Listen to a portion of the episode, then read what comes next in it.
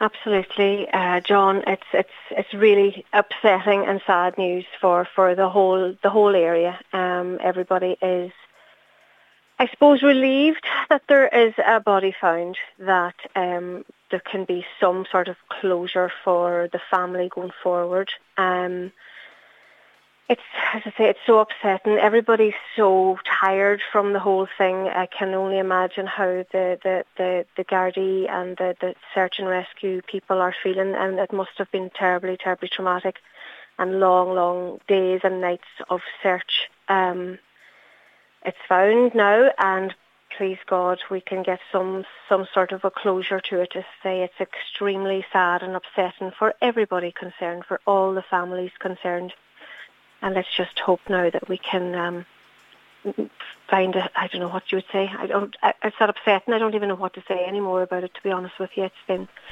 um, sad on, on, on everyone.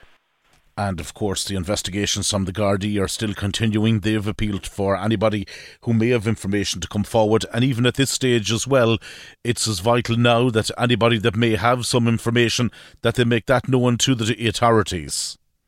Well, that's it exactly. Until there's a formal identification and all of that has to be done, and anybody that would know, know anything, you know, obviously the Gardaí have been asking for people to come forward with uh, CCTV footage and, and all of the rest of it as well. So, I suppose to piece the whole the whole chain of events together, um, it has been a traumatic time for everybody, and uh, condolences to everybody involved.